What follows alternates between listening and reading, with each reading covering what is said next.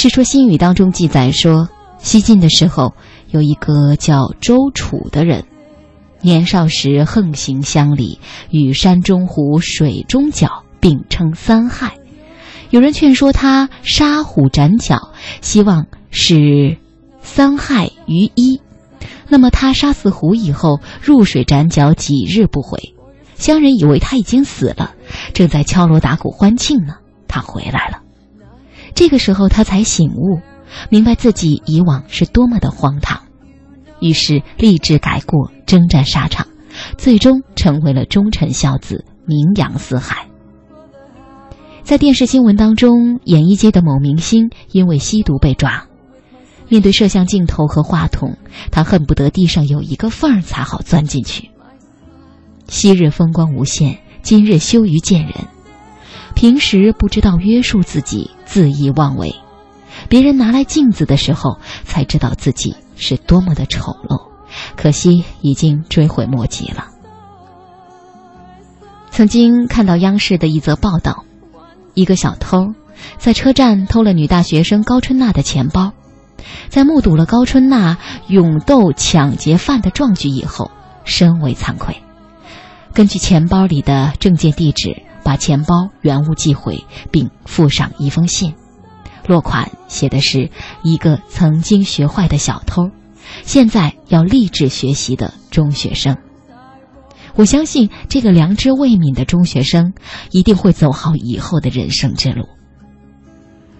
孔子曾经说：“知耻近乎勇。”一个人在成长的道路上，不可能不做错事，不说错话。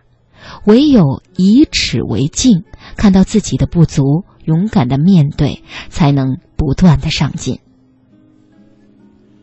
不同的人镜子的高低不一样，有的人被绳之以法才对镜支持，有的人以高尚者为镜而支持，还有一些人心中始终悬着一面道德之镜，时时揽镜自照，一动思念便感羞愧。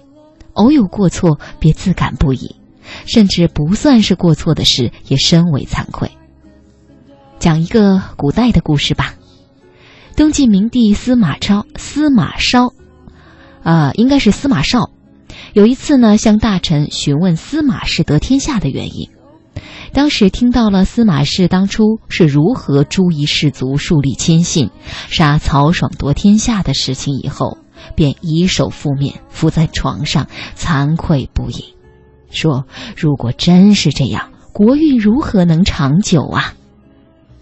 那东晋的简文帝司马昱，有一次看到田里绿油油的庄稼不认识，问是什么草，左右答是稻，简文帝面红耳赤，回来以后三天不敢见人。说哪有靠稻米养活着却不认识禾苗的人呐？也许他还想到靠百姓养活却不识百姓疾苦，这实在是一种羞愧。有两位皇帝，一个为先人的不仁不义而耻，不抢辩不粉饰；一个为自己的无知浅薄而愧。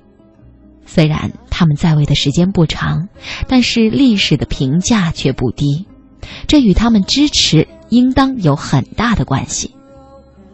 常以人为镜，以史为镜，才能明辨是非，有所为，有所不为，活得有尊严、有气节。在支持者的心中，总是一些东西是做人的根本，是亵渎不得的。有草名含羞。人岂能无耻呢？莫让别人拿镜子照你，要主动的在你心里为自己装一面道德之镜，时时的擦拭一下，免得染上了尘埃。